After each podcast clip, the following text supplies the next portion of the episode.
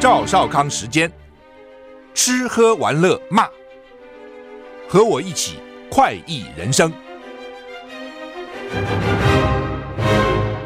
我是赵少康，欢迎你来到赵少康时间的现场。台北股市现在跌七十六点哈，台股昨天上涨了九十四点，哇，啊、美股闲了。道琼大跌五百七十四点，跌了一点七二个百分点；S&P 五百呢跌一点五三个百分点；纳斯达克跌一点二五个百分点；费城半导体大跌一点零七个百分点。欧洲三大股市也都跌哈。那台股现在跌七十七点哈，如果跟着美股，应该不止跌这个哈。美股真的跌很凶，尤其道琼什么大跌了五百七十四点哈。好。这个天气到底怎样啊？天气晴朗稳定，温差大还是早晚温差啊？日夜温差大哈。今天三月八号哈，跟昨天类似。哎，今天是妇女节哈，祝妇女们、妇女朋友们快乐哈。那今天天气跟昨天差不多了，稳定，但是呢，夜晚到清晨还是有辐射冷却作用，所以清晨就冷。呃，低温大概十二到十六度哈，空旷地区有可能发生十度以上的低温。白天温度的回升速度非常快，就太阳一出来就回温了啊。各地高温普遍在二十四到二十六度之间哈，中南部靠近山区会更高一点，感受温暖舒适，日夜温差大。早出晚归的要注意穿衣服啊！吴德荣在他的专栏说呢，明天起，明天礼拜四到礼拜天，气温逐日渐升，还会更热哈。有一天北部还会到二十九度，白天各地微热，早晚偏凉微冷啊，温差大啊。呃，干燥要小心火烛。周礼拜五到礼拜天，西半部晨间容易起雾，要注意交通安全哈。礼拜天晚上开始封面就到了啊，冷空气南下。北台湾明显转变，气温骤降啊！不过这个风速走得很快，封面哈，礼拜一下午就干冷了，礼拜天晚上冷，礼拜一下午转干冷，礼拜二天气晴朗，不过清晨温度还是低，可能有强烈道路冷气团或是道路冷气团都有可能啊。台北车站降到十二三度，平地部分的平地下降六到七度，极低温要注意哈。对台湾来讲，六到七度就很冷了哈。所以就是礼拜天、下礼拜一、下礼拜二清晨都要注意哈。上次乌克兰、俄罗斯在打仗的时候，大家注意那个天然气，对不对？那俄罗斯到欧洲的北溪那个管线，北溪啊，到底被谁炸的？呃，开始有人说是俄罗斯自己炸的，当时我觉得不可能，俄罗斯自己把自己的管炸了干嘛？有人说是美国偷偷去炸的。那《纽约时报》报道，根据美国官员获得的新情报。去年北溪天然气管被炸毁，是一个亲乌克兰团体做的，但是呢，基辅当局已经否认参与这个事情啊，就是乌克兰的首都啊，基辅。德国、俄罗斯之间的北溪天然气管线去年九月因为水下爆炸严重受损，瑞典检方指出呢，在受损之处发现爆炸物的痕迹，证明是遭到人为蓄意破坏。《纽约时报》说，这项破坏行动到底是谁搞的？根据匿名美国情报官员指出，是一个支持乌克兰、反对俄罗斯普丁的团体所做。报道说，美国没有发现证据显示乌克兰总统泽伦斯基或他的重要亲信涉及此事，也没有证据指向是受到乌克兰政府官员指示。也就是说，他们现在就要跟官跟官方无关，官方无关是民间团体做的，意思个意思，跟泽伦斯基无关。BBC 报道。乌克兰否认参与今年九月对北溪管线的攻击啊，那莫斯科是说都是西方搞的鬼，叫联合国安理会进行独立调查。泽伦斯基的高级顾问说，乌克兰政府绝对没有参加这个，而且对发生的事情一无所知。德国检调单位说，说他们现在有突破性的进展，顺利指认出涉嫌一艘游艇，就这个游艇去干的，载的人去干的了。那说是一个乌克兰团体，不过还不清楚谁是幕后指使者哈。这个团体后面总有人吧？他自己干的。去年九月二十六号，连接德国跟俄罗斯经过波罗的海海底的北溪一号跟北溪二号天然气管遭遭到炸药破坏，震惊全欧洲啊！不只是二号，一号也炸了哈。当时欧洲普遍认为幕后黑手是俄罗斯，德国是俄罗斯。哦，欧洲认为是俄罗斯，德国、丹麦、瑞典、荷兰、美国的这个。安全机构展开调查，到现在没有公布结果。我认为俄罗斯的可能性不大了哈。好，那么王建煊前监察院长王建煊接受台湾《醒报》专访，宣布将参选二零二四总统。说，他说台湾很快就会完蛋啊。王建煊说，目前台湾国民党不统不独，民进党独没有统。他认为台湾的候选人应该有三种立场都有。如果只有不统不独跟独的情况，台湾很快就完蛋。他主张跟大陆和平统一，不当美国的哈巴狗。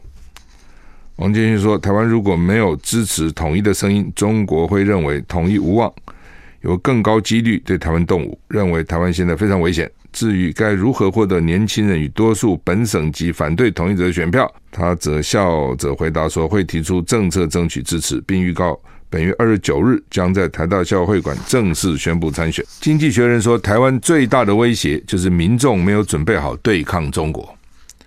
经济学人两岸特派员苏伊安发表专文指出，台湾曾经是世界上最危险的地方，却对中国的威胁麻木。直到俄罗斯对乌克兰发动全面侵略后，台湾严肃讨论中国的可能入侵，才成为常态。除了受到中共对台湾进行资讯战扰乱人心影响，也反映出台湾复杂的历史与政治背景。他认为，尽管西方官员已经正在为了台湾可能与中国苦战而做准备。但台湾人对于自我身份认同、与中国是何关系以及是否该与中国打仗都没有共识。台湾民众还没有决定如何及是否对抗中国军略，还没有准备好对抗中国，才是台湾最大的威胁。哎，台湾字有点复杂了啊，虽然因为台湾的这个历史背景也很复杂嘛，哈，有原住民啊，有这个两三百年以前来的这个从大陆移民过来的先民，有。七十年以前从大陆过来的这个另外一批移民哈，所以呢，大家的背景不一样，受的教育也不同，然后对大陆的观感、感情、认知也都不一样哈。日本民调曝露国际紧张对立，八十二八十六点二趴的受访者担忧卷入战争。日本昨天发布自卫队及防卫问题相关舆论调查结果显示，关于日本是不是有卷入战争的危险？回答有跟倾向有的受访者达到八十六点二趴，很高啊，是回答选项跟现行问卷相同的二零零九年以来的最高数，最高的数数字哈，就他们已经做红中了十十四年了了哈。对于自卫队的规模比较怎么样比较好？回答当前程度就好的成的访访问者受访者达五十三趴，超过回答增强比较好的四十一点五趴，就是说超过一半人还是不希望把座位队再增加。他们这个二战的时候哦，那种军国主义的影响还在，就像德国纳粹的不良影响还在哈。在调查里面，认为有跟倾向有卷入战争危险的受访者呢，理理由多选的理由就是可以选好几个答案了。国际性紧张对立最多。八十五点七趴，联合国能能功能不足三八点二趴，自卫能力不足二八点二趴，日美安保条约的存在十一点七帕。分析说，这大概反映出人们认识到俄乌冲突、中国跟朝鲜的动向等环境的严峻程度增加，就是想到哇，俄国打乌克兰啊，就想到中国，想到这个北韩啊，日本人就比较紧张，意思是这样。台股现在跌四十六点，反正减缓了，美股美股跌很多，道琼跌五百多点。美国公民在墨西哥被绑架二十二生还，墨西哥北部被枪手袭击并掳走了四个美国公民，两个人已经死亡。另外两个人生还，已经回美国。他们是去墨西哥接受医疗美容手术，结果呢，竟落得被绑架的厄运，引起美墨两国当局的高度关切。白宫谴责这些绑架案，表示没有办法接受，并誓言将枪手绳之以法。老美跑到墨西哥做整容手术干嘛呢？大概便宜了。美国医疗很贵嘛，墨西哥一定便宜很多。FBI 一度提供五万美金奖金，希望民众提供线索，协助找到受害者。一名受害者家属说呢，这个他们是到墨西哥接受腹部除皱手术，腹部有时候有有皱纹了哈。警方在他们坐的车辆里找到先前的诊所收据，然后他们却没有依约抵达诊所。家属说，他们开车的时候迷路了，打电话联络诊所要问路线，因为手机讯号太弱，难沟通，结果遇上绑架。这个调查人员认为呢，墨西哥毒枭好像把这些美国人误认成海地的毒品走私分子，搞什么？他们像 像毒品走私走私分子嘛啊，被误认为哈，这误认最倒霉了。你说冤有头债有主啊，真的有仇也就罢了啊，啊，根本被误认，那衰不衰啊？经常会误认啊。连胜文的时候被打一枪，不是也说误认吗？把他看成别人就打了一枪，被误认，真是有够衰哈。台股现在跌四十九点，我们休息一下再回来。I like 103, I like radio. 我是赵少康，欢迎你回到赵少康时间的现场哈。鲍尔警告会加速升息啊、哦？为什么美股跌这么多？美股及国际油价重挫哈。联储会主席鲍尔，美国哈，今天明天连连续两天听证会，他今天出席参议院银行委员会作证，表示最后的利率可能会高于原本预期，而且升息的脚步可能会比原本预期更快。鲍的发言暗示，Fed 就是联准会很可能在三月份的会议中一口气再升两码。导致美股今天收盘重挫，而投资人担心能源需求受到冲击，国际油价也重挫。就是如果不景气，用油就会减少，是这个意思了哈。美国联邦准备理事会主席鲍尔在参议院银行委员会听证会发表讲话，他表示，元月的就业数字、消费者支出、制造业生产跟通货膨胀都指向部分扭转先前软化的趋势。而由于新的经济数据比近期趋势强劲，联准会最终可能会把利率调升到比之前预期更高的水准。鲍尔说：“如果所有数据显示有必要加快紧缩，我们会准备加快利息的升息的步骤步伐。哈，所以就造成美国股市收盘重挫。哈，道琼大跌五百七十四点九八点，跌了一点七二趴。哦，标普五百 Standard Poor 指数 S&P 五百呢大跌六十二点零五点，跌了一点五三，收在三千九百八十六点三七点。纳斯达克跌了一点二五趴，费半跌了一点零七八。”另外呢，投资人担心，如果联准会加快升息步伐，将引起经济并冲击能源需求。所以呢，国际油价今天重挫哦，油价都大跌了哈。主要就担心经济会不好了哈。好吧，这什么意思哈？就是说，今年年初、去年去年年底股票不是跌吗？哦，去年跌，今年年初涨了一些哈。为什么？就是市场分析人士做三种分析，一种就是说，美国联准会做的太多了。所以不会再做了，就加息加得很快，加很多了。第二种认为是刚刚好，这个措施刚好。还有一种认为做得不够，就物价压不下来。在年初的时候，他这些基金经理人都认为说做得够多或做得差不多了。所以为什么在一二月的时候股票涨了一波？大家觉得不会再升息，会升的有限。但是现在看起来显然是第三个，联准会做得还不够，加息加得还不够。所以呢，一月的就业数据非常强劲，看起来二月也不会不好。当然，我们看到高科技类股在裁员。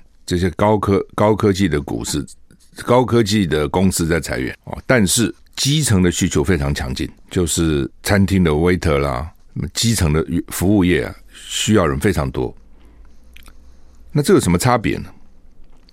就这些基层的服务人员，譬如说，假如说我我是一个餐厅的一个服务人员，我赚的钱大概就把它花掉了。为什么？我没赚多少钱嘛，我花可能都不够啊。反而那种高阶的赚很多钱的，他不见得花。他就是赚一百块，只花三十块啊！比较低阶的人赚一百块，他可能都花掉还不够啊！哦，所以就造成说，懂这意思吗？造成说就业并没有减少，就就业的需求还很强劲，就是失业率并不高，而物价下不来，尤其民生必需品物价下不来，这就造成。当然，他们有讲各种原因，譬如说一月说今年是暖冬，对美国来讲是暖冬，因为暖冬经济就比较活络。你想这道理吗？冷冬大家都躲在家里不出来，暖冬大家出来啊玩啊吃吃饭啊消费啊。二月可能也是暖冬，所以这为什么认为一二月呢经济也不会差，就业率呢也不会低？我想就反映在鲍尔到国会去作证，他数字就是这样。过去要压制通货膨胀，很少说一提高利息，通货膨胀就下来了，没有的，他一定要持续一段时间才能压得住哦。所以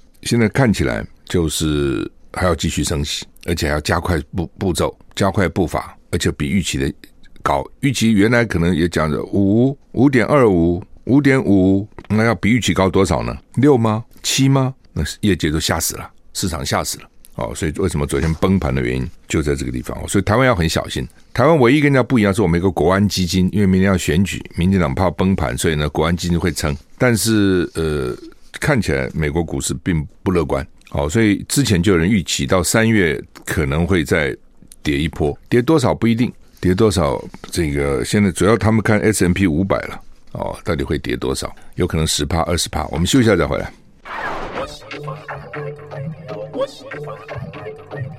我是赵少康，欢迎你回到赵少康时间的现场。刚讲啊，联准会主席鲍尔在美国国会呢参议院作证哈，说利息可能升得比原来高，而且还快。所以大家就担心三月的会议会不会升两码？本来都认为一码一码，所以导致美股重挫。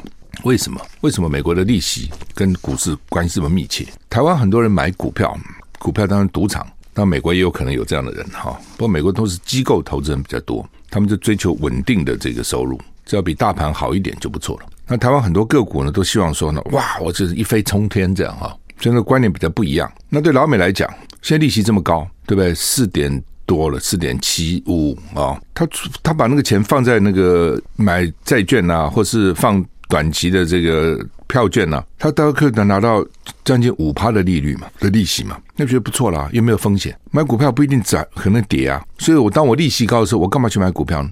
股市的钱会抽出来去吃利息了嘛，那稳稳稳当当的嘛。你说以前你存款只有什么一趴利率，甚至还有时候还负利率，还不给你利息，那当然没什么意思嘛。当你有做这边就有五趴的利率，那很好啊，对不对？所以股市的钱就会抽出来，股市没钱那就不跌吗？就 就这么简单嘛。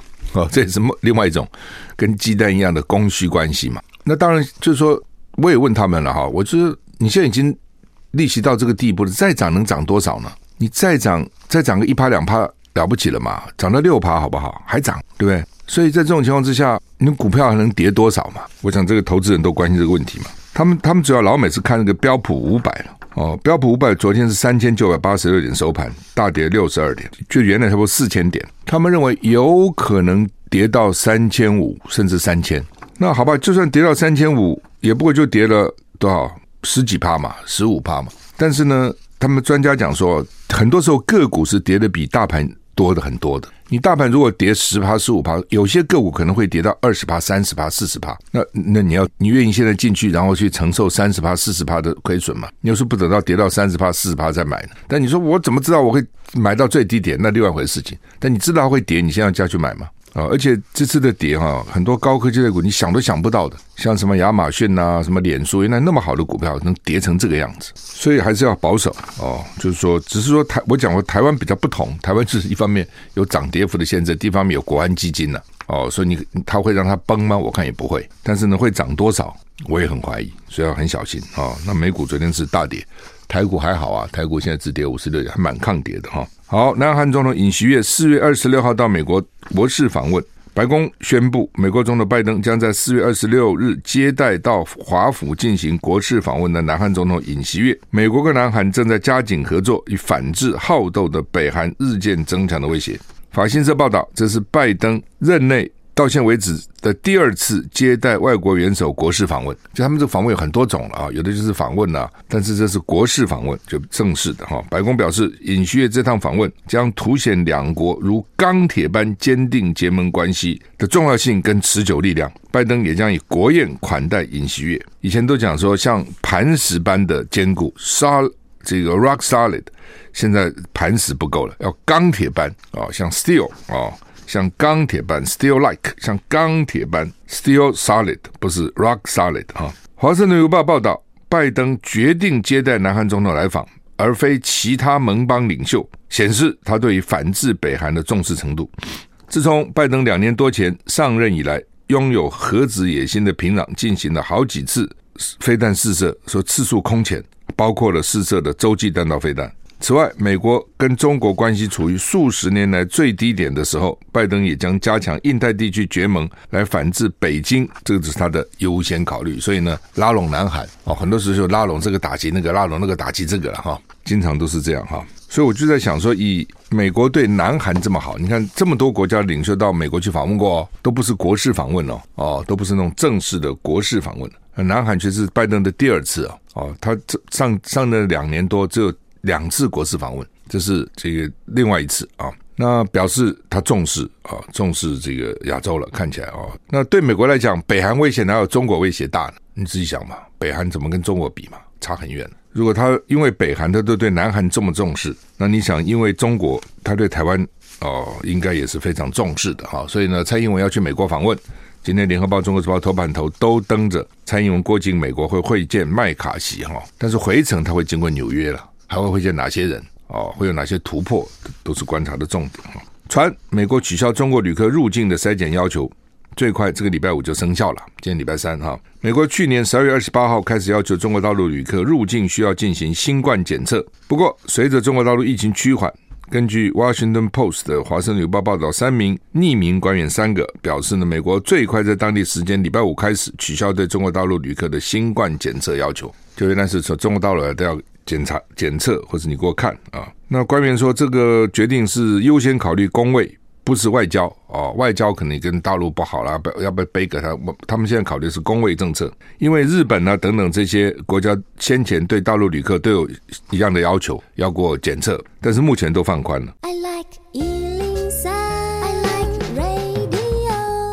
我是赵少康，欢迎回到赵少康时间的现场哈。这个美国要放宽大陆人去美国的入境筛检要求，很有意思啊。他这样说哈，他说尽管现在中国大陆官方给出的病例数据可能严重低估，但是美国对于中国大陆近几周的染疫死亡迹象呢感到放心。就是说呢，虽然他给的数字也许这个不止，但是呢，整个看起来呢还还好，没什么了不起啊，放心的。就这个意思哈，大陆的数据大家一直怀疑嘛，到底真的假的嘛？哈，不过大陆人都不在乎了，现在都在公共场合都活蹦乱跳了，哦，所以呢，老美大概想应该没什么问题吧。好，那么蔡英文过境会麦卡锡哈，原来是说麦卡锡要到台湾来了，但是呢，大家都想到去年裴洛西来了，老共包围台湾啊，就担心说那这麦卡锡来不是更严重吗？为什么呢？因为裴洛西当时大家都知道马上要选举了，选举呢，民主党会输。佩洛西这个议议会国会的众议院的议长位置保不住的，所以已经是毕业旅行了。那老公都这样反应，那你现在麦卡锡这个新的哦，刚就任的共和党的这个众议院议长，那老公会不反应吗？意思是这样啊。呃，后来又传出来说他是明年我们选举完了过来，他的选举之前啊，那是当时我们的评论就是说哦，那。他等于帮他自己搭舞台嘛，因为他要选了。他们众议院不，这个是很辛苦。美国众议院两年要选一次，这什么个？以前我们最早立委是三年选一次，都蛮累的，一下就到了，一下到了。那两年选一次啊，那真的是非常快的。那不过凡事都有利有弊啦，这样的话也会让很多人不想去选，累得要死。所以呢，这个门槛就高了。假如一干，我可以干个十年、二十年，哇，很多人要选，这一选上可以干个十年、二十年，一选只能干两年，所以有些人就觉得，嗯，算了，好，好。那现在传出蔡英文到美国会谈，哈，那当然就就比原来他到台湾来，对台湾来讲那个情势紧张或者两岸的紧张会降低很多了。嗯，到台湾来，麻烦就在这里哦，很多时候就是他来，你说老共表态不表态呢？很多时候我们不要去，我们把自己放在那个位置上去想想，就你今天是北京做决策的。你反应还是不反应？你不反应，那老美就会得寸进尺嘛，一定这样。外交这外交上有什么？没有什么容忍对敌人仁慈，没有这样的事情呐、啊。你看看俄罗斯、乌克兰就知道，原来世界冷战，美国、苏联两个两大强权，那时候就两个势均力敌。你有六千颗核子弹头，我有六千颗核子弹头，哦，然后你有这个北约、北大西洋公约，我有华沙公约，各拥有会员国对抗，哦，然后等到华沙苏联一垮。华沙解散，华沙这些成员国很多都加入北约了，对不对？那苏联已经变成俄罗斯了，已经小很多了嘛。事实上也跟以前那个强盛比起来也差很多了。他总统也用选的了，虽然你说老普丁老是连任，但不管他是用选的，他国内也开放很多了。至少你看中国大陆还没选呢，俄罗俄罗斯已经是选的了，民选总统了。那你说老美照理讲对他应该放松了嘛？那你还要怎样？杀人不过头点地嘛？放什么松？没有放松，步步紧逼，对不对？也是逼到连乌克兰都要拉入入北约，然后就在俄罗斯旁边，就在旁边盯着你，所以外交、国际政治没有什么松手的，没有的，就一路追杀到底了。那所以，好吧，回到两岸啊，你说如果说老共都没有反应，老美会不会就算了呢？不会的，我讲他一定会一步一步往前逼的，所以他非要有反应不可。问题就是这个反应的强弱到底要什么地步？什么叫刚刚好？反应太弱，人家不理你。反应太强，可能又过头了。但是呢，你可以看得出来，就是老美做很多事情，包括民进党做很多事情，就是逼着北京，他非要反应不可，他不可能不反应的了。他不反应，他的官也不要做了。那不过这次呢，显然看起来他们怕了，因为民进党会怕说，如果现在来，老共又给你包围或者更激烈，国际怕的原因是因为会影响到国际的货运，因为世界经济已经不好了，再搞这东西不麻烦嘛。那民进党怕的是说呢？到时候万一搞过头了，他明年选举可能有对选举不利啊。这种东西就是你你操作的恰到好处的时候，对民进党选举是有利的；但你过头的时候就不利了。老百姓就想说啊啊，是真的，真的要打了。那你想台湾人真的想打仗吗？有几个人想打仗呢？哦，嘴巴讲狠话谁都会啦，但是真正打起来那个战争多么残酷啊，你会不知道吗？啊，所以民进党也怕啊，就是说如果真的闹起来了，对他选举也不见得有利。所以这是为什么说好吧，他们就退让一步，到加州碰个面。为什么到加州呢？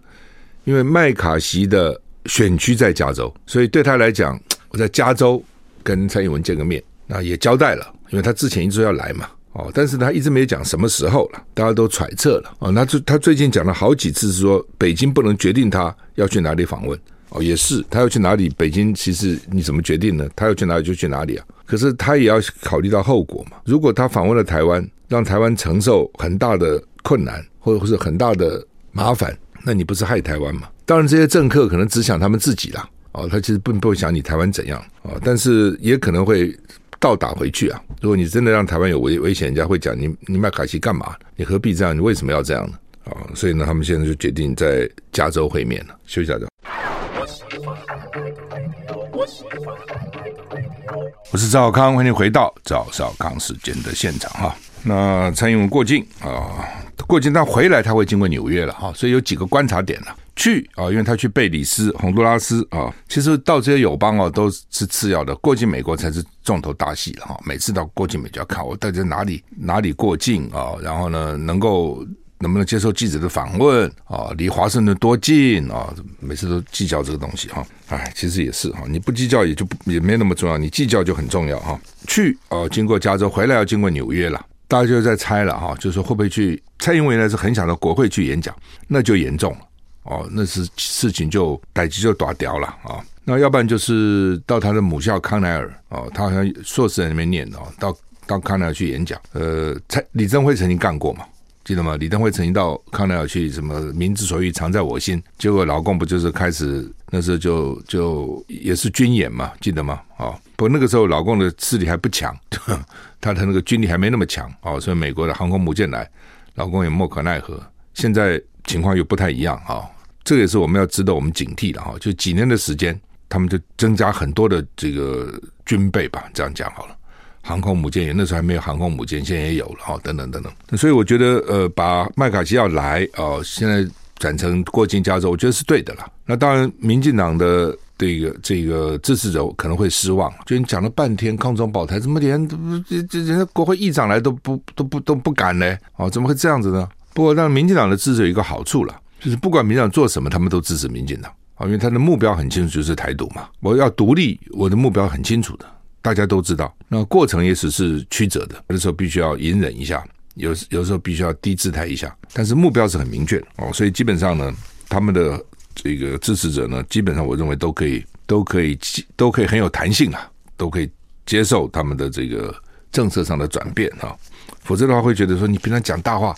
讲了个半天，对不对？又讲什么跟美国交情多好了，然后什么搞了半天，怎么会搞成这样子呢？来都不敢来啊、那另外大法官、哦，大法官现在的十五个大法官里面有四个是当时马英九提名的啦。那现在呢，任期到了、哦，所以可能将来不是不是可能是根本变成十五个大法官都是蔡英文提名的哦，这个会有大问题的哈、哦。你看美国的大法官再怎么样、哦，那都是基本上就是。不同的众民主或共和比对方多一个就已经很了不起了。川普运气好，在他任内呢出了两个三个缺，所以他补了好几个。所以现在美国大法官很保守，共和党多嘛。